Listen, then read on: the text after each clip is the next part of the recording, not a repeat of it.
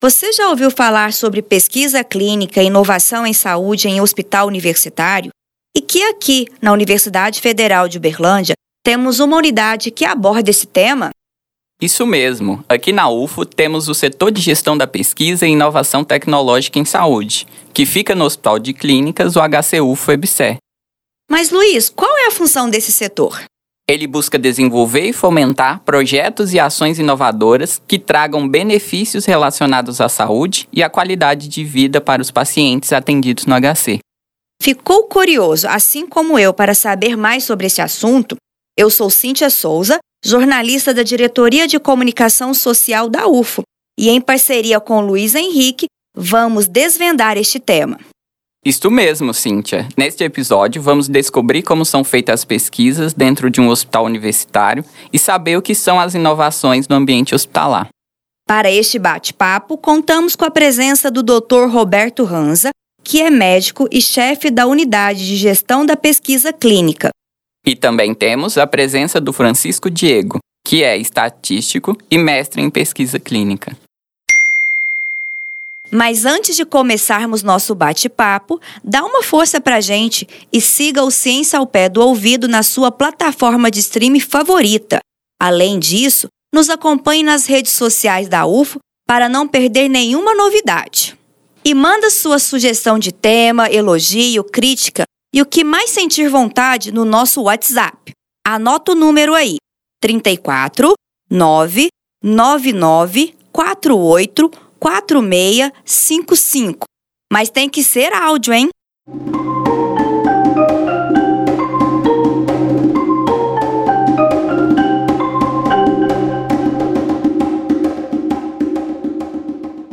Sejam muito bem-vindos ao Ciência ao Pé do Ouvido, Roberto e Francisco. E para começarmos o nosso bate-papo, gostaríamos de saber um pouco mais sobre vocês.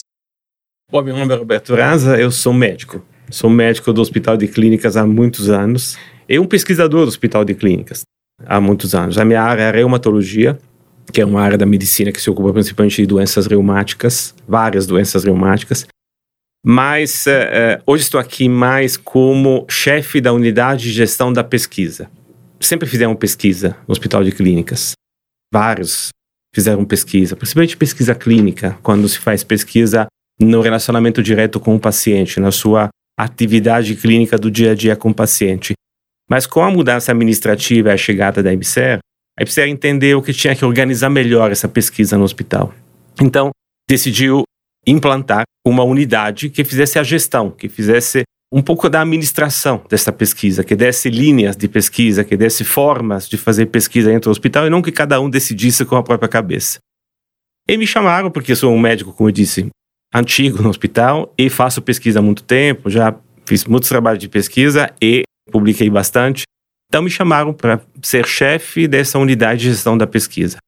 E dessa é a novidade. É a novidade que temos hoje no Hospital de Clínicas, onde nós estamos lá para realmente organizar a pesquisa, definir os fluxos, como se faz pesquisa e fomentar a pesquisa, isto é, fazer a pesquisa acontecer. Nosso Hospital de Clínicas, como eu disse, faz pesquisa há muito tempo, mas em relação aos outros hospitais, mais talvez conhecidos, USP, Unifesp em São Paulo, ou a própria UFMG em BH, tem um pouquinho menos de tradição em fazer pesquisa. Então nós queremos aumentar a nossa capacidade de fazer pesquisa, o interesse para pesquisa dos nossos alunos, dos nossos docentes, dos próprios médicos e outros profissionais de saúde do corpo clínico do hospital. E para isso precisamos, agradeço muito esse convite, divulgar divulgar que nós estamos fazendo pesquisa, que nós estamos organizando a pesquisa. É bem importante que as pessoas saibam que no hospital de clínica se faz pesquisa, porque, como eu disse, sempre fizemos, mas talvez as pessoas da comunidade não estavam muito envolvidas nisso. Nós envolvimos um paciente ou outro que fazia parte dos nossos projetos de pesquisa, nosso interesse, sempre explicando, respeitando, mas às vezes a comunidade propriamente não tinha muito conhecimento das atividades de pesquisa que se fazem no hospital de clínicas. Entendemos que a pesquisa qualifica no hospital. Então agora nós vamos organizar melhor a pesquisa e divulgar melhor essa pesquisa. Bom, meu nome é Francisco Diego, eu sou estatístico de formação. Desde 2012 aí eu venho trabalhando com estatística, morei em Manaus, em Curitiba, em umas regiões ali, uh, em umas cidades da região sul.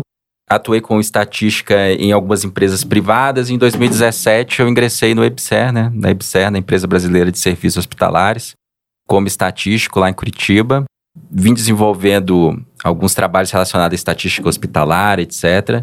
E recentemente, em 2021, eu cheguei aqui em Uberlândia, né, transferido, e atualmente eu estou fazendo a gestão da unidade de inovação tecnológica em saúde. E bom, e junto com o Hansa, né, nossas unidades são unidades parceiras, nós ficamos abaixo de uma gerência que chama Gerência de Ensino e Pesquisa dentro da JEP. E a gente está nessa caminhada de começar a falar para a população o que, que a gente faz lá de pesquisa e de inovação e como que isso volta para a população, né? Porque um hospital universitário, assim como o Dr. Hansa falou, ele tem o foco na assistência e também no treinamento em serviço, né, com as residências e, e o campo de prática para os graduandos, etc. E tudo isso é mantido com dinheiro público, né? E a gente acha que é necessário fazer essa divulgação para que o próprio público, né, que banca toda essa infraestrutura, tenha um feedback de saber, olha, meu dinheiro está sendo investido, eu pago os meus impostos, isso mantém um hospital universitário federal, dá assistência, faz treinamento em serviço, capacita médicos e tudo mais, e o pessoal da área da saúde no geral, né, todas as áreas da saúde. Só que além disso, também o hospital ele desenvolve pesquisas, pesquisas clínicas e também é, é um ambiente de inovação muito grande que volta e meia isso daí volta para gente. Então assim a gente está nessa caminhada de fazer essa divulgação justamente para dar esse retorno para a comunidade e eventualmente futuramente né as pessoas criam mais essa consciência de falar assim ah eu estou pagando meu imposto aqui, mas ali eu sei que uma parte eu consigo ver para onde é que está indo e como que isso está voltando para mim. Você ouviu e vai ouvir os entrevistados falarem ao longo desse episódio em HC e EBSER. Se você é de Uberlândia, já deve estar acostumado com as siglas. O HC é o Hospital de Clínicas da UFO. Ele é referência para atendimentos de média e alta complexidades para municípios do Triângulo Mineiro e Alto Paranaíba pelo SUS. Ele foi inaugurado em 1970 e, além de oferecer assistência em quase todas as especialidades médicas, clínicas e cirúrgicas, atende às necessidades de ensino dos programas de residência médica e multiprofissional e de cursos de graduação, como medicina, enfermagem, nutrição, psicologia e odontologia. Já a EBSER é a Empresa Brasileira de Serviços Hospitalares. Ela é uma empresa pública vinculada ao Ministério da Educação, responsável pela gestão de hospitais universitários federais e integra um conjunto de medidas adotadas pelo governo federal para a reestruturação dos hospitais vinculados às instituições federais de ensino superior. Uma das grandes dúvidas que as pessoas têm é essa diferença, né? O que é um hospital universitário e o que é um hospital convencional? Perfeito. Um hospital convencional tende a fazer assistência. Tem que assistir as pessoas que precisam de uma determinada prestação médica ou de enfermagem, ou o que for. Um hospital universitário é diferente, ele não deixa de fazer assistência. Mas ele, além da necessidade de fazer assistência, ele tem uma necessidade de fazer ensino, é universitário. Então, alunos dos cursos de graduação, dos cursos de pós-graduação, estão lá para aprender. É um campo prática aonde os médicos se formam, os especialistas se formam. O hospital universitário faz ensino e faz pesquisa, isto é, ter a responsabilidade por ter profissionais mais preparados e que evoluíram mais na área da investigação, porque pesquisar significa investigar, significa procurar. Ter a responsabilidade de investigar e de procurar novos medicamentos, novas tecnologias, novos procedimentos, isto é, proporcionar o avanço, a mudança no sentido de um melhoramento na assistência através da pesquisa e, mais uma vez, do ensino aos novos profissionais. Doutor Hansa, o que é a pesquisa na área da saúde? Boa pergunta. Ou o que deveria ser. Quando nós enfrentamos problema de saúde, nós queremos eh, poder nos enfrentar cada vez melhor, conhecendo melhor as doenças, tendo tratamentos melhores, tendo procedimentos, por exemplo, cirúrgicos melhores, tendo equipamentos melhores. E isso de fato acontece, mas talvez não tanto quanto deveria. Então, é, fazer pesquisa na área de saúde, isto é, investigar, procurar o novo na área de saúde, significa entender melhor por que as doenças acontecem, como podemos tratar as doenças, então o desenvolvimento de novos medicamentos, essa é uma área na qual nós, hoje do Hospital de Clínica, da Unidade de Gestão da Pesquisa, estamos diretamente envolvidos. Então, estudos que avaliam novos medicamentos. O novo medicamento, antes de chegar à população, antes de chegar ao paciente, precisa ser avaliado amplamente em termos de eficácia, em termos de segurança. E isso passa por esses estudos clínicos que são complexos e que nós estamos hoje estruturados para conduzir, estamos inclusive conduzindo alguns estudos clínicos nesse sentido. O aprimoramento constante dos procedimentos, dos procedimentos, por exemplo, cirúrgicos, mas até da própria forma de atender o paciente. Então, está tendo uma mudança muito grande no hospital em termos de como atender o paciente na urgência e emergência, de reorganização, para tornar isso mais eficiente, porque não se perca tempo com o paciente que precisa. Então, aí, os novos protocolos também, as novas formas, fluxo do paciente, forma de atender o paciente, fazem parte da pesquisa. E, claramente, os novos equipamentos. Equipamento depende muito de dinheiro, de investimento, de parcerias. É isso com a inovação tecnológica, mais uma vez, a desenvolvimento de novos equipamentos, aonde depois o Francisco com certeza vai falar melhor, mas a inovação tecnológica mantém interfaces com outras áreas, por exemplo, da universidade, como a engenharia, onde a ajuda dos engenheiros, é, dos vários tipos de engenheiros, mas de outras áreas, ajuda realmente a desenvolver novos aparelhos e novos testes, por exemplo, diagnósticos. Francisco, a gente está falando aqui de pesquisa e a gente associa a inovação. Então, o que, que seria essa inovação na área da saúde? A inovação na área da saúde, para mim, ela é algo além do que decidir se um aparelho tecnológico novo vai ser incorporado ou não na área da saúde, sabe? Geralmente o pessoal tem muito essa visão pequena de inovação em saúde. Ah, é decidir se um aparato tecnológico eu posso usar ou não na área da saúde. Para mim, é algo mais além. Por exemplo, eu vejo inovação em saúde como um ecossistema multidisciplinar que tem várias frentes, mas tem três frentes principais, que é o seguinte: tem uma frente da medicina, tem uma frente administrativa e tem uma frente tecnológica, com certeza. Às vezes essas frentes elas fazem pequenos avanços e às vezes esses avanços eles são em todas as três frentes e eles caminham na direção de dar mais valor para o nosso cliente. No nosso caso, o nosso cliente é o paciente no, no campo hospitalar. E na hora então que essas três frentes elas fazem avanços em comum, elas entregam mais valor para o cliente e conseguem de certa forma transformar um pouco a jornada do cliente, aí eu acho que realmente a gente está falando de inovação em saúde. Eu tenho exemplo, por exemplo, disso daí, a telesaúde. Antes da telesaúde, beleza, a gente tinha aquele, aquele modelo físico, né, que o paciente tem que ir ali no médico, agendar horário, esperar e tudo mais. E a telesaúde, ela veio fazendo isso. Ela juntou uma parte da medicina, com certeza, uma parte administrativa e uma parte tecnológica. Essas três frentes tiveram avanços em comum geraram mais valor para o nosso cliente, que é o paciente, e transformou a jornada dele. Né? Então, assim, por exemplo, a telesaúde ela é um exemplo de inovação, porque é uma atuação conjunta nessas três frentes que entrega mais valor para o paciente e faz a jornada dele virar, transformar. Por exemplo, tem outros exemplos, sei lá, é, análise de exames de imagem por inteligência artificial.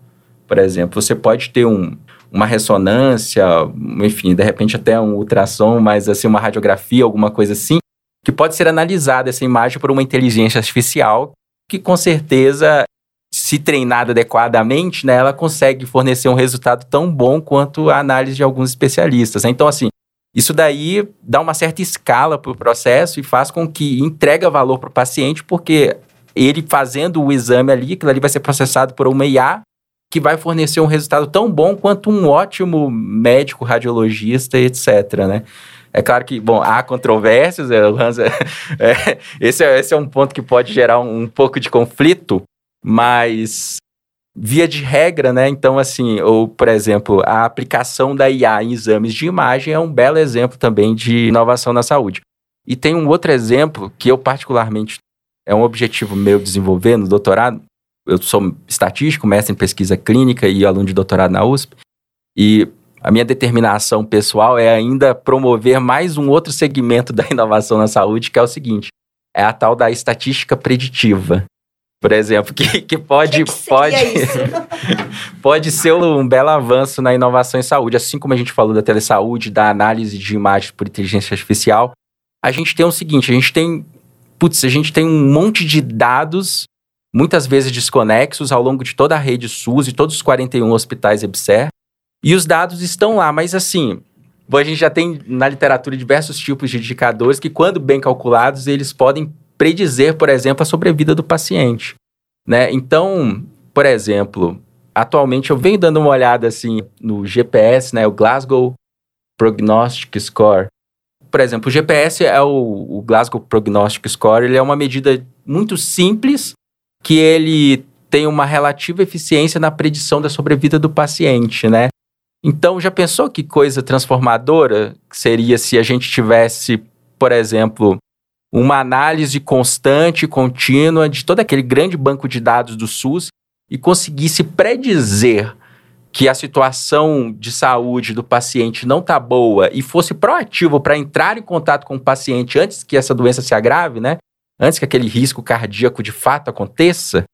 Então, assim, eu acho particularmente que essa é uma barreira aí que a gente pretende romper, não necessariamente eu, mas uh, nos próximos anos pode ser super interessante. Já pensou você lá no SUS, né? O paciente do SUS recebeu um telefonema de algum médico cardiologista, porque o sistema avisou o médico cardiologista que aquele paciente tem um risco aumentado de algum evento cardíaco. Aí o médico é proativo e entra em contato com o paciente. Quem não gostaria de receber uma ligação dessa? Então né? eu saberia se eu teria uma doença pelos dados? Seria bem assim? Seria, ou mais, não? seria mais ou menos. O risco de uma doença, talvez. O É risco isso. de um evento. Vale principalmente para eventos. Coisas que acontecem. E aí você pode calcular o risco de você ter esse evento. Se você tem um risco elevado, você pode trabalhar para reduzir esse risco. Então o meu histórico. Evento, evento desculpa. é, AVC, é, infarto, trombose, não sei qual outro evento, mas o seu histórico, os seus dados, aquilo que acontece na sua vida, no seu estilo de vida, isso vai sendo analisado e isso vai dando o risco que você tem para um determinado evento. É, Então termos, isso seria uma inovação. Uma Eu inovação na- acredito que é a próxima grande inovação que a gente vai ter aí, juntando um pouco de IA e um pouco de grande conjuntos de dados. Porque hoje a gente tem um problema, a gente junta, junta dados, mas ninguém analisa. Principalmente nos sistemas públicos de saúde. E é, então esses dados estão todos aí, sabe? Falta a gente arquitetar direitinho, organizar esses dados bem bonitinho para fazer análises como essa. E de repente para ser proativo e entrar em contato antes que o evento aconteça, né? Por exemplo, um exemplo prático disso daí, é só um pouco mais simples, só para contextualizar, é o seguinte: você tem duas pessoas, uma pessoa que fuma todo dia e uma pessoa que não fuma. A pessoa que fuma tem um risco enorme de, enfim, ter um câncer, um câncer de pulmão, algum outro evento relacionado ao fumo. Então, é, se esses dados, digamos assim, tiverem em um sistema, né, eu consigo saber que aquele cara ali está fumando demais, os indicadores dele me apontam que ele tem um sério risco de desenvolver algum tipo de evento trágico, e aí eu entro em contato com ele antes, e previno, né? Então, assim, porque depois que acontece, não adianta fazer muita coisa, né? O negócio é trabalhar na prevenção.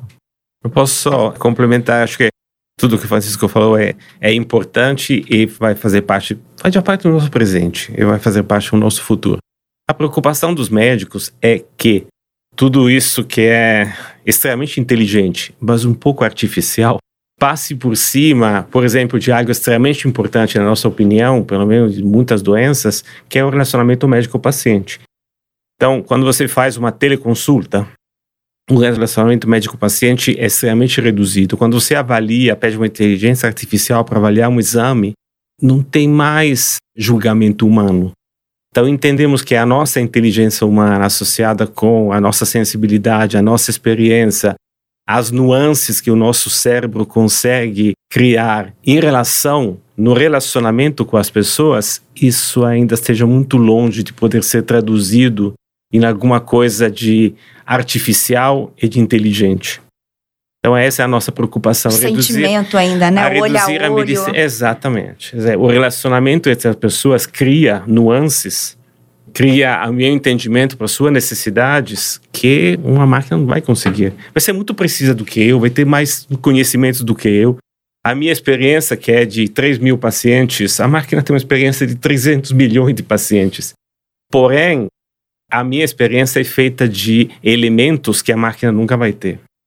Então ainda a gente não precisa ficar preocupado que o ser humano ainda não vai ser substituído. Não, acho que é, ser- vai ser extremamente complexo motivo de pesquisa em relação com a inovação tecnológica para entender realmente até onde, ou em quais situações nós podemos substituir, em quais outras não podemos substituir a relação humana.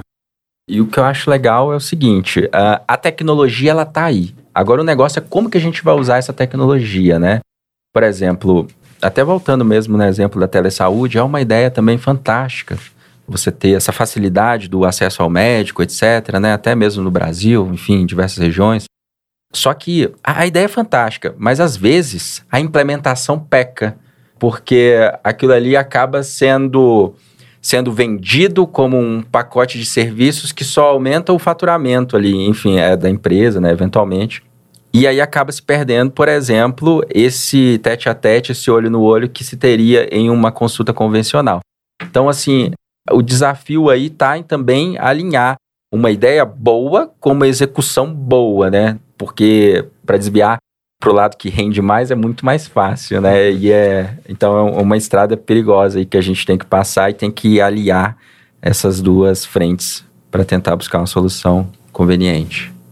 Doutor Hansa, quais são os tipos de pesquisa na área da saúde que aparecem lá na unidade de gestão da pesquisa clínica? Basicamente, nós temos dois tipos de pesquisa. Uma pesquisa que é ligada à vontade de alguém que seja do ambiente acadêmico ou do próprio corpo clínico do hospital de testar uma hipótese, de conhecer melhor uma doença, de entender melhor os pacientes que estão atendendo. Então, são pesquisas de natureza principalmente acadêmica, então que vem de uma necessidade de conhecimento, que aumenta o nosso conhecimento em relação à doença, em relação à evolução da doença, em relação aos tratamentos, mas naquilo que nós temos hoje já acontecendo, de fato. E tem as pesquisas que são pesquisas realmente de inovação, de alguma forma, que são pesquisas que estão testando novas coisas, e principalmente para nós, novos medicamentos. Então, a nossa estrutura ainda não é adequada para testar uh, novos, por exemplo, equipamentos, novos testes diagnósticos. Temos laboratórios que fazem isso.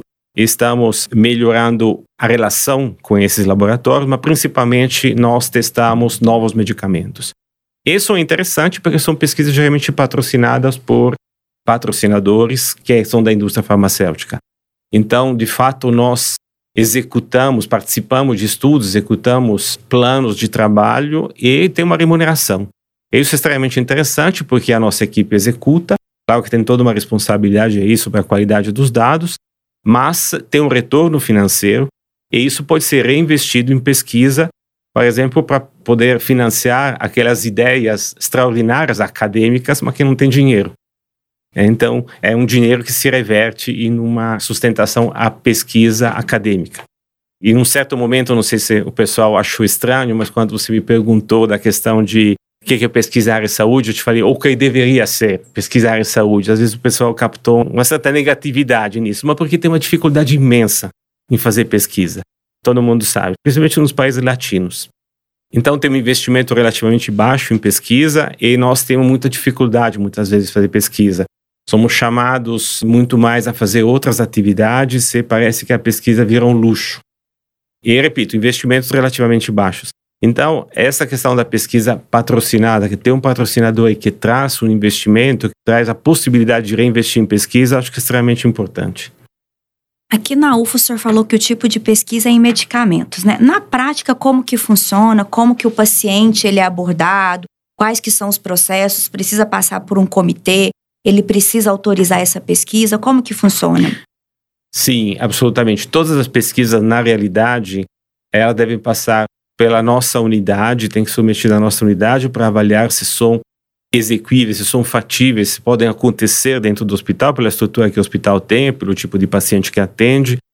Depois tem que passar por uma avaliação ética do comitê de ética, que não é do hospital, é da universidade, mas que avalia questões éticas. Então, se preocupa principalmente do ponto de vista do paciente, então do sujeito da pesquisa, que vai participar da pesquisa, que esteja tudo bem garantido de um ponto de vista dele. E naquele ponto, sendo aprovado pelo hospital e pelo comitê de ética, o projeto é executado, mas repito, normalmente nós somos parte de estudos chamados de multicêntricos, que estão tocados em vários centros acadêmicos, hospitais, no Brasil ou fora do Brasil. A UFO faz diversas pesquisas nas mais diferentes áreas do conhecimento. Buscando manter a ética e a segurança de seus estudos, foram criadas duas comissões e um comitê para regulamentar, avaliar e revisar essas pesquisas. O CEP, Comitê de Ética em Pesquisa com Seres Humanos, tem como objetivo garantir os direitos e a dignidade dos participantes de pesquisas. Já a CEUA, Comissão de Ética na Utilização de Animais, faz a revisão ética das propostas de atividades científicas ou educacionais que envolvam a utilização de animais vivos não humanos, atuando na defesa do bem-estar animal. Além das duas, a UFO conta com a Comissão Interna de Biossegurança, a CIBIO, que tem papel fundamental na vigilância e no monitoramento das atividades de transporte, produção e manipulação dos organismos geneticamente modificados. Então, seguimos um certo tipo de protocolo, mas a pesquisa é executada dentro do hospital. Então, esses medicamentos são testados, as pessoas que fazem parte da pesquisa são contratadas, é explicada muito bem essa pesquisa. Existe um termo que chama-se termo de consentimento livre esclarecido. Então, o pesquisador, quando identifica um paciente que, de acordo com o protocolo da pesquisa, pode ser incluído naquela pesquisa, tem que sentar com essa pessoa, explicar muito bem explicado o que vai acontecer, quais são as vantagens, quais são os riscos, e essa pessoa deve ter entendido, livre e esclarecido, deve ter entendido o que o pesquisador disse e naquele ponto assina aquele documento junto com o pesquisador. Então tem essa etapa também. Feito isso, a pesquisa é executada no hospital, é executada pela nossa equipe no hospital, dependendo do setor do hospital onde se atendem os pacientes que são relativos àquela pesquisa. Aí são coletadas informações, são repassadas para o patrocinador, e são monitorizadas constantemente, tem muito, muito controle em cima dessas pesquisas, para que seja tudo absolutamente certinho. E a partir daí, é claro, se geram dados que são de fato é, entregues para o patrocinador em troca de uma remuneração. Francisco, quais são as inovações produzidas até hoje pelo Hospital de Clínicas, o HCUFO? Então, a unidade de gestão da inovação, ela atua em parceria né, com a unidade de gestão da pesquisa. Geralmente, o que a gente faz dá um, dá um apoio extra e procurar viabilizar alguns projetos que começam como pesquisa e têm um caráter de inovação. A gente dá esse apoio a esses tipos de projetos. Hoje, o que acontece no hospital, que é bem significativo em termos de inovação, para começar, são as bolsas da EBSER, né, que são bolsas de iniciação científica.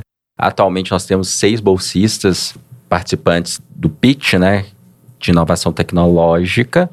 Esses seis bolsistas, eles têm trabalhos, enfim, na área de machine learning, etc., que são todos voltados a trazer mais valor e de repente transformar a jornada do nosso cliente, que é o nosso paciente. Além disso, o que a gente faz lá na unidade de gestão da inovação, que tem a ver com que está acontecendo no hospital relacionado à inovação, é o seguinte: a gente procura conectar a pessoa que tem um problema com a pessoa que tem a solução. E aí a inovação acontece. Um exemplo exitoso que a gente tem lá da unidade de inovação, que a gente aplicou essa receita de bolo, que é colocar a pessoa do problema e a pessoa da solução na mesma sala e deixa eles trancados lá que a solução acontece, é com um projeto de impressão 3D que a gente tinha uma demanda ali, umas conversas com o pessoal do CREDESH, que é o Centro Nacional de Referência em Hanseníase e Dermatologia Sanitária, e a gente tinha esse contato e frequentemente eles falavam pra gente, olha, a gente fica nesse processo aqui de confecção de órteses e próteses, isso daqui é uma coisa que de repente vocês não têm alguma ideia para melhorar, etc., né? demandava um pouco a unidade de inovação. E, de outra ponta, a gente tinha o contato com os professores da UFO, que mexem com impressão 3D e são super proativos, etc. Um grupo de professores que tem trabalhos lá relacionados à impressão 3D, da engenharia mecânica, etc que são super proativos e também estavam procurando algum campo de prática no HC. Então, o que, que a gente fez? A gente juntou os dois. Colocou o pessoal do Credesh, o pessoal, o, os professores da UFO, que tem expertise em impressão 3D na mesma sala, fechou e deixou eles lá. E disso daí, enfim, né, surgiram alguns projetos, estão em desenvolvimento alguns projetos de confecção de órteses e próteses, praticamente, majoritariamente, utilizando impressão 3D. Então, assim, um processo que antes era feito de modo manual. Hoje eu estou meio afastado um pouco desse grupo de trabalho, mas até onde eu acompanhei o desenvolvimento lá do programa, né, enfim, do grupo de trabalho, já tinha sido já meio que parametrizado esse processo de confecção que antes era artesanal, agora passou a ser feito, por exemplo, em impressão 3D. Então, o que a gente faz na unidade de gestão é isso. Eu até tenho algumas iniciativas de inovação dura, né, feita é, na base da unha ali, né, do zero, mas o nosso papel principal é fazer a gestão. E a gestão é simplesmente juntar o cara que tem um problema com o cara que tem a solução e, eventualmente, até colocar um outro cara prático para fazer a viabilização do produto mínimo viável e deixar a coisa acontecer. Geralmente, essa é a receita de bolo que a gente usa e é isso que eu falo que dá certo. Então, eventualmente, se alguém estiver ouvindo, eu acho que dá para aplicar um pouco de inovação no dia a dia só seguindo essa receita de bolo. Se você está numa posição que você é procurado por quem tem um problema e você é procurado por quem tem a solução, faça o link na sua cabeça, coloque essas duas pessoas numa sala e a coisa vai acontecer. Então, é basicamente isso. E se a gente construir esse bolo que você falou, né? A gente seguiu a receita, chegamos lá no produto final, que é a inovação. Como que essa inovação chega para a população? Por exemplo, a gente tem, eu, eu, posso citar aqui uma referência aqui de inovação, que é o professor Eduardo Naves, da UFO.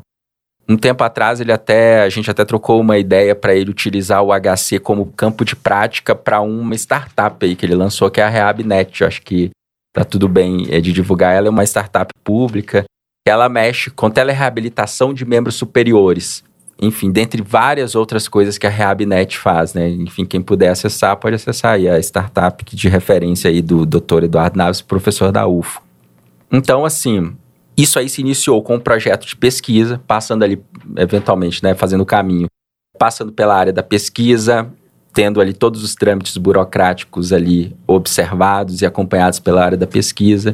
Agora, ele veio migrou um pouco para a área da inovação também, ver se a gente consegue dar o suporte para ele aplicar essa solução tecnológica aí nos pacientes do HC. E isso daí gera então um produto extra que antes não existia, que é a RehabNet, que agora volta para a sociedade, né, de uma forma ou de outra. Então assim, a ideia nasceu, passou por um projeto de pesquisa, ela vingou, ela virou um protótipo, ela chegou na unidade de gestão da inovação para a gente ver quais são os contatos necessários para que ele implemente e valide a ideia dele ali com o público do HC e aí, eventualmente, futuramente, isso daí volta para a sociedade em forma de prestação de serviços ou outras maneiras que a gente tem de retornar essa inovação. Doutor Hansa, em setembro teremos o workshop de ensino, pesquisa e inovação tecnológica do HCU FEBSER. O que é este evento e quem pode participar dele? Bom, é um evento mais amplo da GEP, da Gerência de Ensino e Pesquisa, então vai se falar de várias coisas. Vou deixar depois o Francisco falar da parte de inovação tecnológica. Em termos de pesquisa, para nós é um evento extremamente importante. Por quê? Como eu disse, a nossa instituição tem uma tradição sim em pesquisa, mas talvez não tão quantitativamente e qualitativamente ampla quanto nós gostaríamos. E muitas vezes isso depende, um pouco como o Francisco estava falando, de conexões, de networking, de conexão entre pessoas. Então temos pessoas com grande expertise na área clínica, na área laboratorial, na área de pesquisa em medicamento, mas que às vezes não são conectadas, às vezes não conversam. Então, a ideia nesse primeiro evento, porque de fato é um primeiro evento, é importante que as pessoas saibam que as nossas unidades têm pouco mais de um ano de vida. É, então, assim, somos jovens ainda nesse sentido. Então, esse é o primeiro evento e a ideia é que conecte as pessoas. Então, realmente, que conecte as pessoas interessadas em pesquisa, que já fazem pesquisa. Uma das grandes novidades de ter uma unidade de gestão da pesquisa, inclusive, é tentar resolver problemas. Por que é tão difícil? Por que as pessoas têm dificuldade de fazer pesquisa? Aonde que está encontrando o problema? Tá, então vamos resolver o problema. Vamos ver o problema, vamos ver a solução e vamos tentar resolver o problema. Então, juntar as pessoas que costumam fazer pesquisa, que gostariam de fazer, mas não conseguem, não tem tempo, não tem dinheiro, não sabem como fazer. Unir pessoas que têm ideias, mas não têm um método, e outras pessoas que têm um método e não têm a ideia. Pessoas que têm uma ideia é, teórica com um laboratório fantástico e pessoas que atendem pacientes que, cujo problema pode ser explicado por aquele laboratório. Essa é a ideia. Então, criar uma rede cultural, de fato, de pesquisadores, e claramente todos são convidados, todos que têm interesse em pesquisa. A pesquisa é uma coisa que, como eu disse, infelizmente nos países latinos tende a ser um luxo. A pesquisa é uma coisa que se faz muitas vezes depois do trabalho.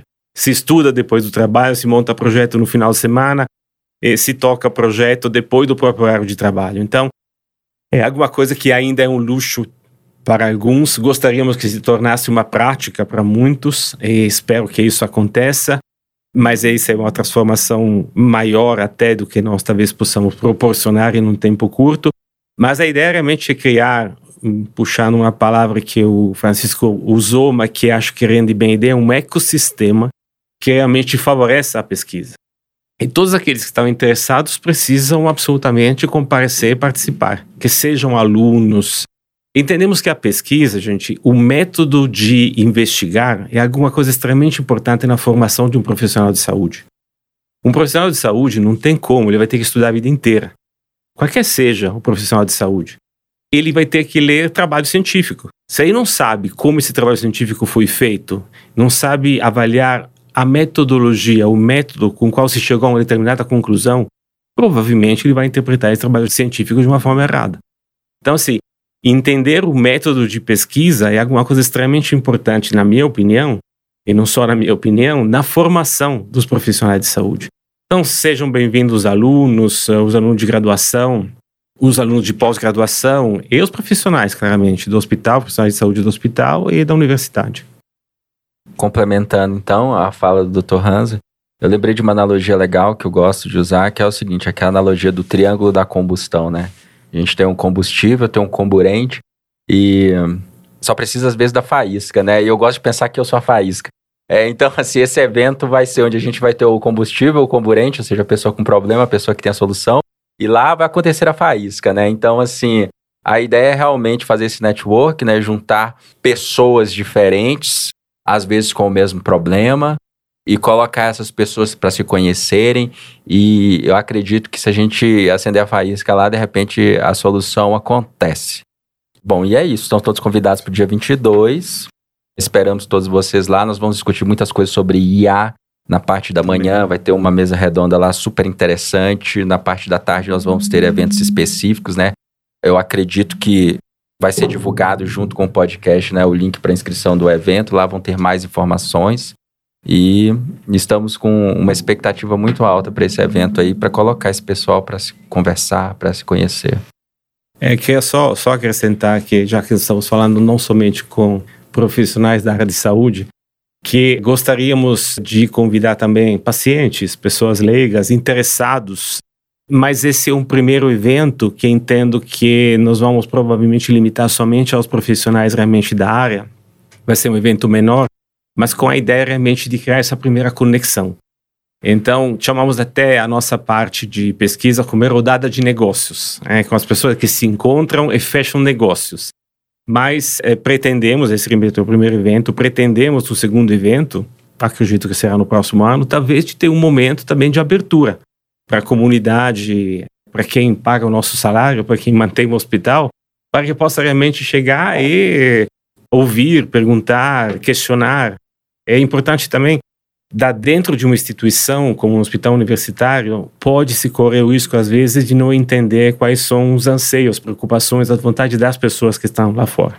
Então, nós falamos nossa linguagem, tentamos fazer o melhor, mas lá tem talvez ideias ou necessidades que nós não entendemos. Então seria bom abrir esse momento.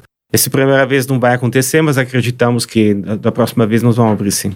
Então fica o convite aberto aí, né, a todos os profissionais de saúde para poder participar deste workshop. Infelizmente o nosso tempo está acabando. Eu gostaria de agradecer a presença de vocês dois e gostaria que vocês deixassem uma mensagem aqui para os nossos ouvintes. Pessoal, uh, Estamos tentando realmente aumentar a capacidade que o nosso hospital universitário tem de fazer pesquisa, de investigar, de inovar, para que realmente nós possamos atender melhor as necessidades. A pesquisa não é algo é, abstrato, é alguma coisa extremamente relacionada com os problemas que existem, como o Francisco estava falando. Então, assim, problemas, solução de problemas. Então, estamos realmente fazendo o maior esforço para que a nossa instituição seja mais capaz de gerar novidade, novos conhecimentos e, portanto, em última análise, uma melhora da assistência às pessoas. Minha mensagem final, acho que observando o nosso hospital, mas também outros hospitais, a gente sempre começa enxergando muitos problemas, né? Ah, tem problema de fila, tem problemas, enfim, relacionados ao atendimento, à infraestrutura, etc. Só que também, que cada problema também pode ser uma oportunidade de inovar, né? Então, ao mesmo tempo que a gente tem muitos problemas, a gente tem muitas possibilidades de resolver aquele problema e entregar mais valor para o paciente, de novo. Então, o que a gente faz na unidade de inovação é buscar inovar, buscar atacar esses problemas e solucioná-los de modo a entregar mais valor. É isso que a gente continua fazendo, que a gente vai continuar fazendo por um bom tempo. E o que eu gostaria de passar também é essa tal dessa receita de bolo, para que o próprio ouvinte possa eventualmente aplicar esse mindset da inovação no dia a dia dele, que é coloca a pessoa com problema e a pessoa com a solução na mesma sala e deixa a coisa acontecer. Essa é uma receita que eu aprendi, tem dado certo e acho que é uma boa mensagem para deixar aí para o ouvinte. Muito obrigada pela participação de vocês. Nós que agradecemos pela Obrigado. oportunidade.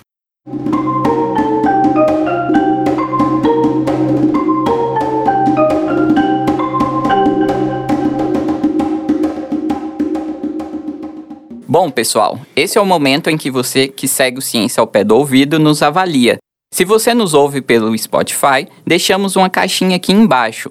Conta nela pra gente o que acharam do episódio. A gente lê tudo. E segue a gente nas redes sociais para acessar os outros conteúdos que preparamos para vocês. Estamos no Twitter e, claro, nas redes sociais oficiais da UFO. As arrobas você encontra aqui na descrição. Gostou desse episódio? Quer perguntar algo? Manda um recado ou indicação para a gente é só mandar um áudio para o nosso WhatsApp. Nosso número é 34999484655. Repetindo, 34999484655. Muito obrigada por nos ouvir até aqui. Tchauzinho. Tchau, tchau. O Ciência ao Pé do Ouvido é o podcast da Divisão de Divulgação Científica da DIRCO, a Diretoria de Comunicação Social, da Universidade Federal de Uberlândia. A supervisão do roteiro, inserções e divulgação nas mídias sociais foram feitas pelo jornalista Túlio Daniel, que também é editor no podcast. Apresentação, produção e entrevista desse episódio foram feitas por mim, Luiz, design na unidade de gestão da pesquisa, e pela Cíntia Souza, jornalista na diretoria de comunicação social da UFO. A comunicação imagética foi feita pela Tamires Dantas, estagiária de design. A principal transição sonora é composição do percussionista Eduardo Fraga Túlio, que é pesquisador e professor de música aqui na UFO. A captação de áudio foi feita por Yuri Ganda. Edição, montagem e finalização são do Márcio Gama. A direção de comunicação social da UFO é da jornalista e pesquisadora Renata Neiva. O Ciência ao Pé do Ouvido tem apoio da Fundação de Amparo à Pesquisa do Estado de Minas Gerais a FAPEMIG. Voltamos na próxima terça-feira. Até mais.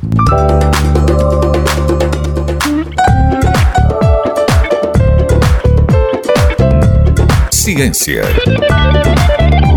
Ao pé do ouvido.